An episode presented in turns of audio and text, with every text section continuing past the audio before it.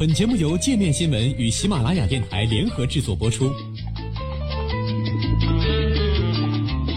界面新闻五百位 CEO 推荐的原创商业头条，天下商业盛宴尽在界面新闻。更多商业资讯，请关注界面新闻 APP。土耳其现衰退高风险，新兴市场能否承受里拉危机余震？自上周五土耳其里拉暴跌以来，虽然里拉在本周止住暴跌势头，收回部分失地，但里拉对美元今年迄今依然下跌了约百分之三十六。里拉溃败一度也导致南非兰特、阿根廷比索等一众新兴市场货币暴跌。与美国的外交争端是引爆此次危机的导火索，但分析师指出，里拉危机的根源在于土耳其内部，包括高企的经常账户赤字、外债水平和不断攀升的物价等。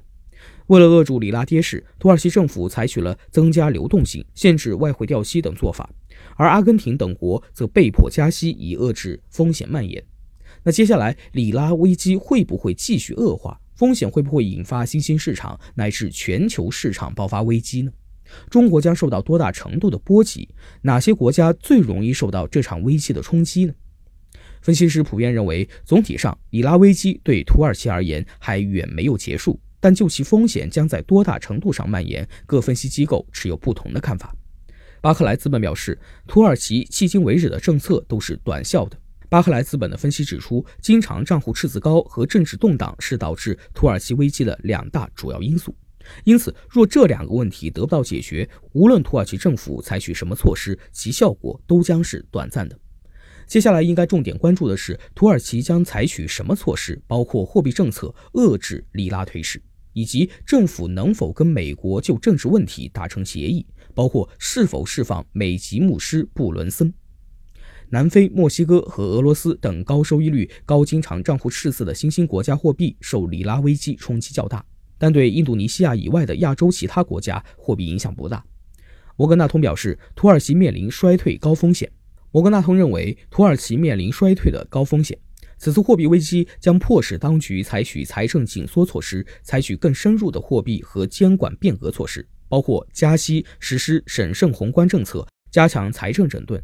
然而，即便实施了这些有建设性的政策调整，该国仍然要为这次危机付出持久性的成本，而政府可能还需要随时准备宣布重组其银行部门。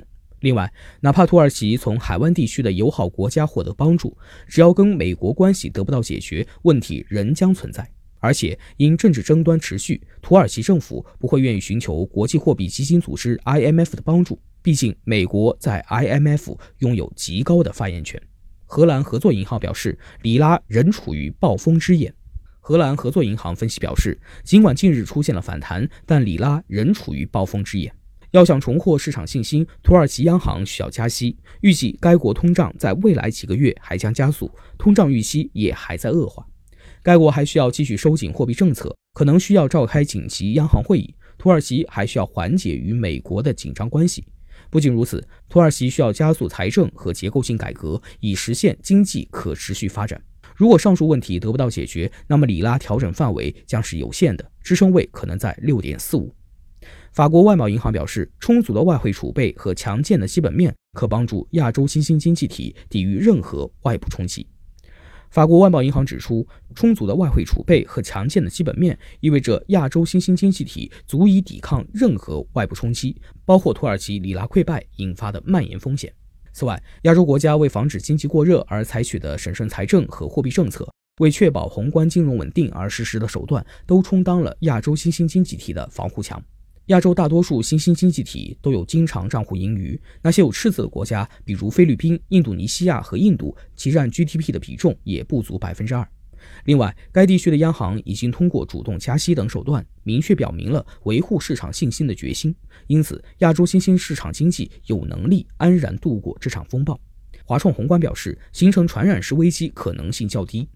华创宏观认为，此次新兴市场难重复1997年和2014年的魔咒，形成传染式危机可能性较低。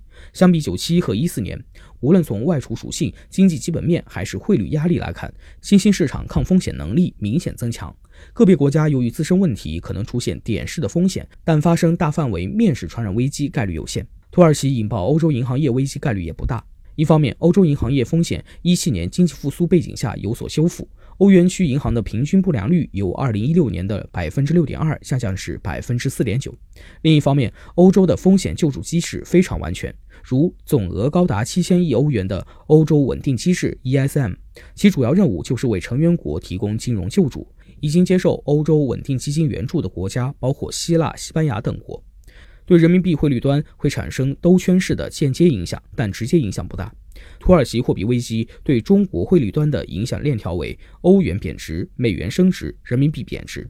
由于土耳其外债中有超过百分之六十的贷款来自欧洲，因此市场担心土耳其事件会增加欧元区银行的坏账风险，从而拖累了欧元的走势，美元指数随之走强。从直接影响来看，里拉并未在美元指数的一篮子货币中，对人民币影响有限。